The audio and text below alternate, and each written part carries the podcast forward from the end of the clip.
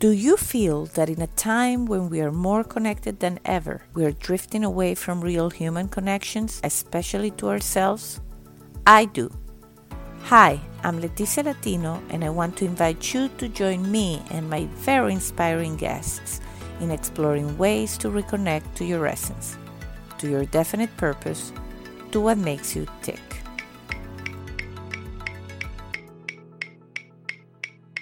Are you ready?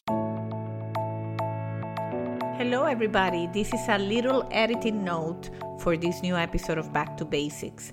When we recorded this, we were in the middle of a storm in Florida and we had very poor connection in this conversation with Dana, but it's a fantastic episode. I just wanted to apologize beforehand. If you hear a little bit of thunder going on in the background, I wanted you to know what was going on. Enjoy.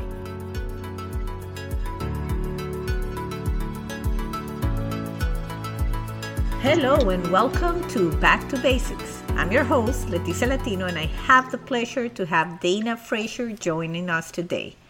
Dana has a real interesting story. She holds a Bachelor in Arts in Communication, and she's also a licensed cosmetologist. She's a visionary who's passionate about healthy hair care and community service. In two thousand seventeen, she launched two of her own all-natural hair products, and she's so good at what she does that she's asked regularly at private celebrity events, fashion shows, photo shoots, Broadway shows, and the list goes on and on. So, um, hello, Dana, and thanks for joining me in Back to Basics.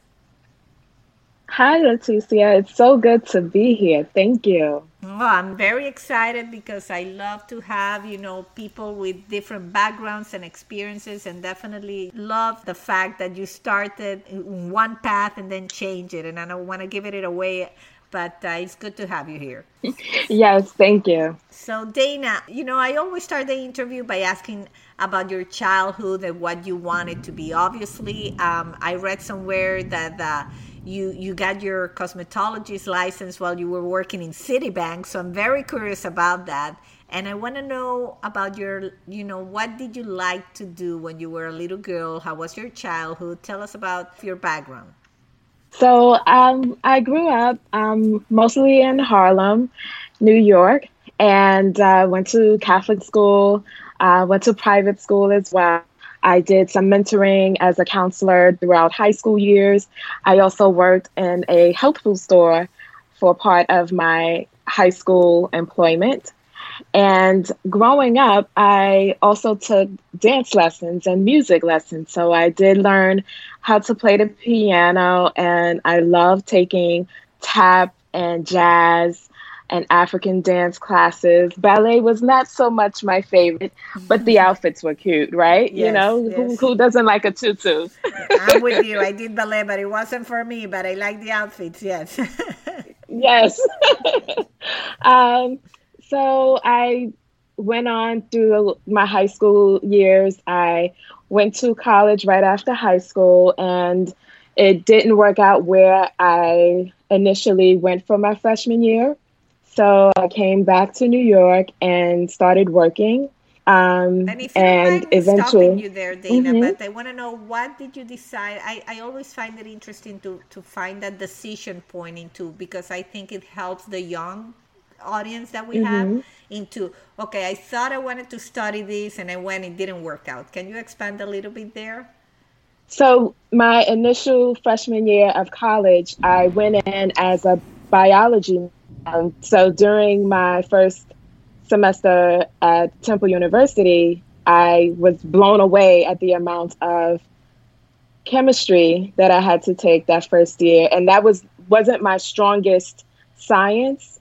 And it really uh, made me reevaluate if that was the direction that I wanted to go.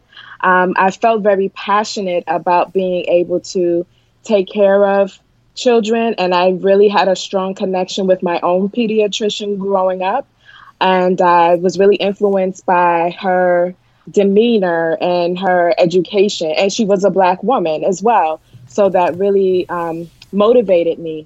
And in terms of being a surgeon, I used to watch all of the surgery shows that would come on T V, and I always liked to do things in a particular way and a particular manner, but the chemistry just wasn't for me. And I think it was a combination of coming from going to small schools, stadium like auditorium for my chemistry. So when I came back and tried to transfer to another school where I had received a scholarship, I had to still pay tuition to the first school. So that's how I started working. And in working, I just realized that it was not where I felt like I was making enough of a difference in the world, because I was working in banking and it was a very monotonous routine, um, and very stringent in terms of not being able to have any creative outlet. So just going to work and the bank and then coming back home wasn't enough for me. So I had always enjoyed doing my own hair as a teenager, because my family, we didn't have enough money for my sister and I to go to the salon to get it done on a regular basis.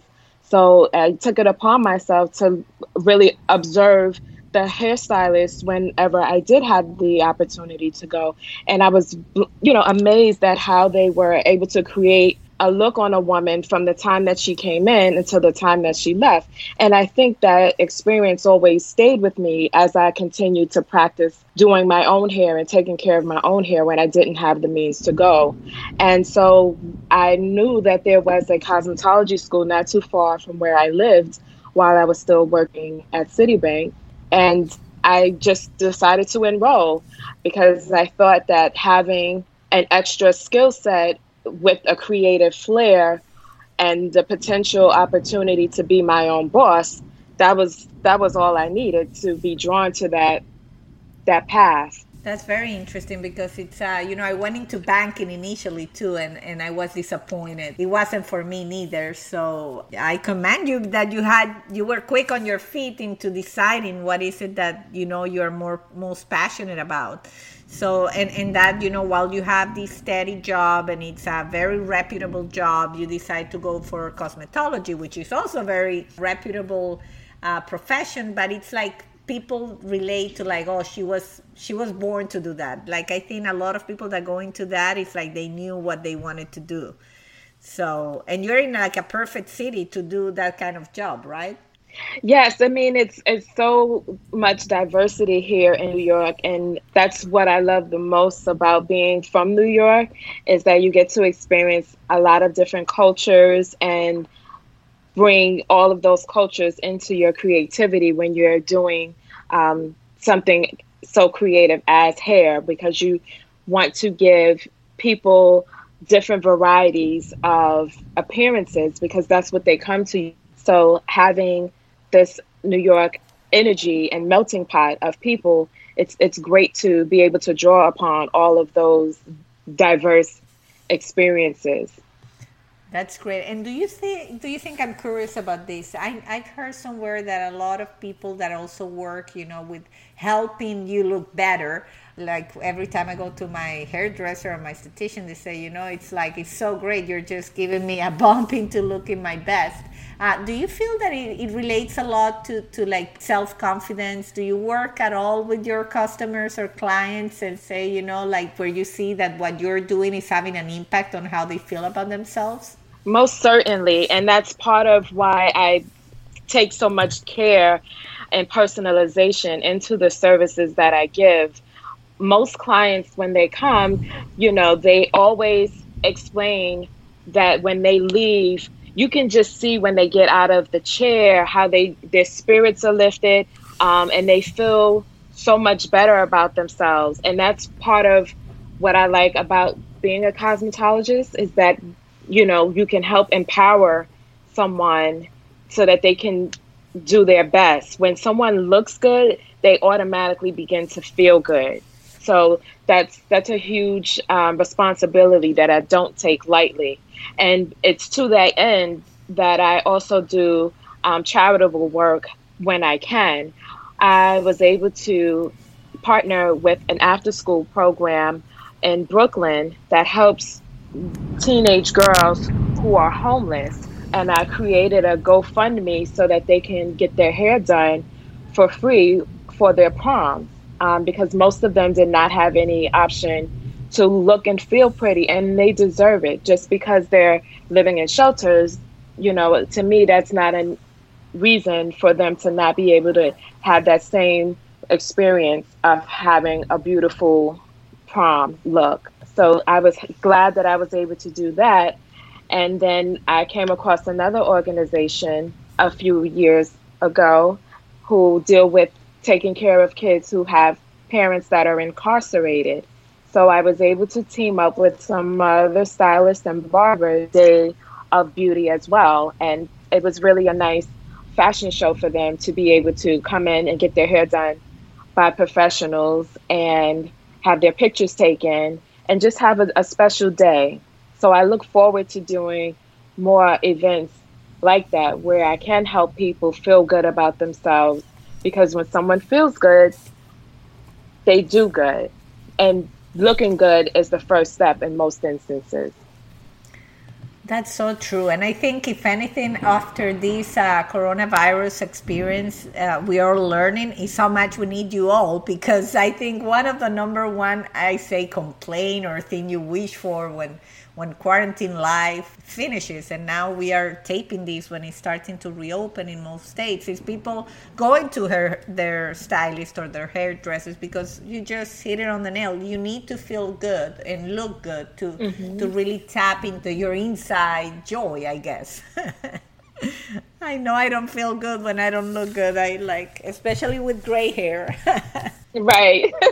Yeah, that it is a struggle. That is a struggle, especially I think for women. So Dana, tell me also a little bit about, you all obviously move in a very high profile um, scene. You know, I know you do. You have done weeks for Broadway shows, and and as I mentioned before, you do photo shoots, celebrity. You you move in, in a in a circle, let's say, that, that usually is regarded as a little bit shallow, maybe not that deep. What's your experience dealing with that? Is is that a misunderstanding, or that's really how it is? I think it's a combination of both, and it the degrees of that combination vary at different points in time, um, just depending on the people that you're dealing with. And, you know, you don't always get to pick and choose the type of people you end up working with, but you just have to try to do your best and stay true to yourself and focus on being a professional and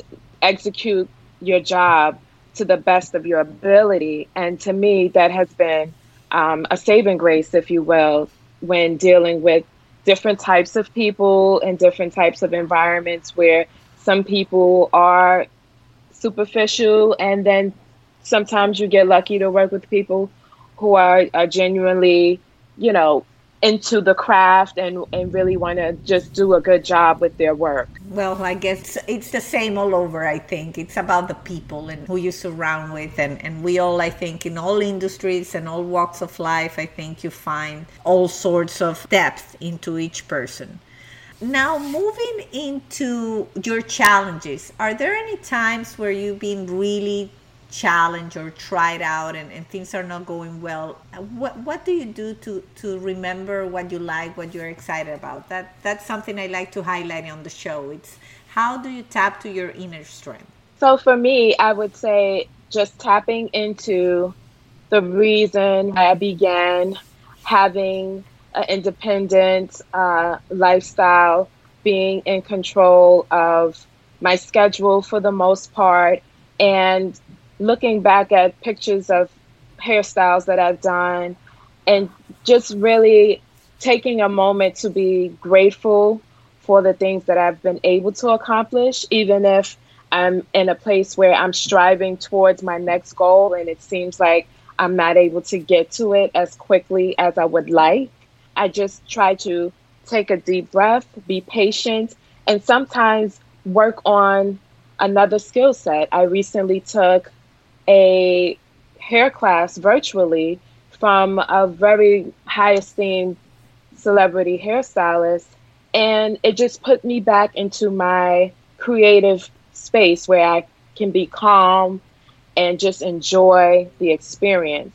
So when I have downtime, that's one of the things that I like to do. You bring up a very important uh, strategy, or let's say talent, which is to be able to pivot and learn new skills, you know, when you feel stuck, to get unstuck. I think uh, um, several people that have been on the show have shared that with me as well. Like in the moment where they feel their creativity is going down, they they venture into something new. They explore something else. And usually that gets them unstuck. That is so true. So that's great. Well, Dana, I want to give you an opportunity to, to you know, share anything else. You have an open microphone here, Back to Basics. Anything exciting that you're working on?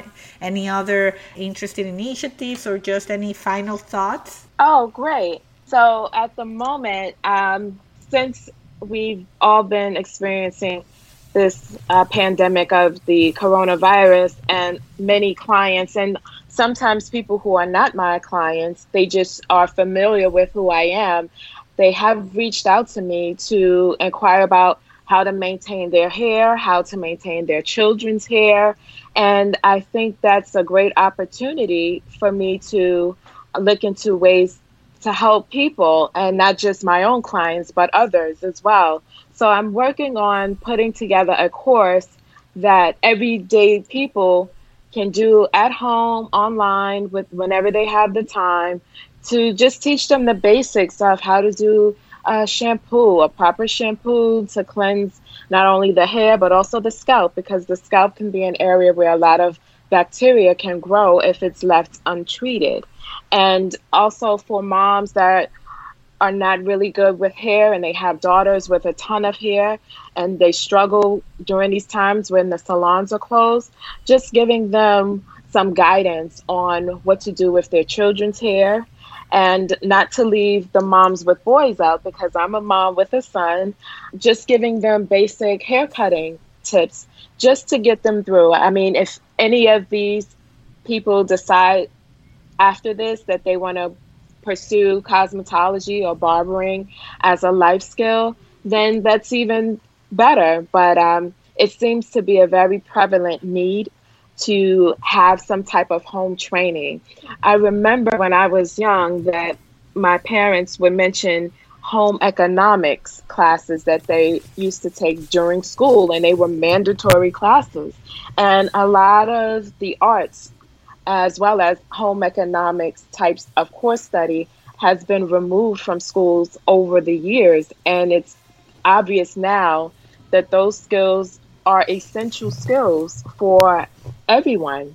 So I'm happy to be able to work in the same regard to try to fill the void that has been left by having those types of skills taken out of the, the school systems. Yeah, wow, that's a, that's a great point. I, I know my aunt uh, who is in Italy, but uh, she she was a home economics teacher all her life, and that's one of the things she told me. And it was taken out there too. And uh, she would teach the kids how to sew, how to, you know, the basics, just what you were saying. And um, it is a point that is not talked about. Uh, you're the first one that has ever brought that, you know, in a conversation, and, and you're so right. Those are the most important skills to have. And uh, so I'm happy you mentioned it. I definitely will share all Dana's information online. Uh, she can be, she has a very heavy uh, presence online, so you can know where to look for those videos. I think those are very essential tips now in, in COVID times uh, that people are going to appreciate. Dana, and I really thank you for being here and for sharing these Back to Basics tips. Oh, thank you so much, Leticia. It was wonderful to be on your show. Thank you. Thank you. Take care. You too. Bye-bye. Bye-bye.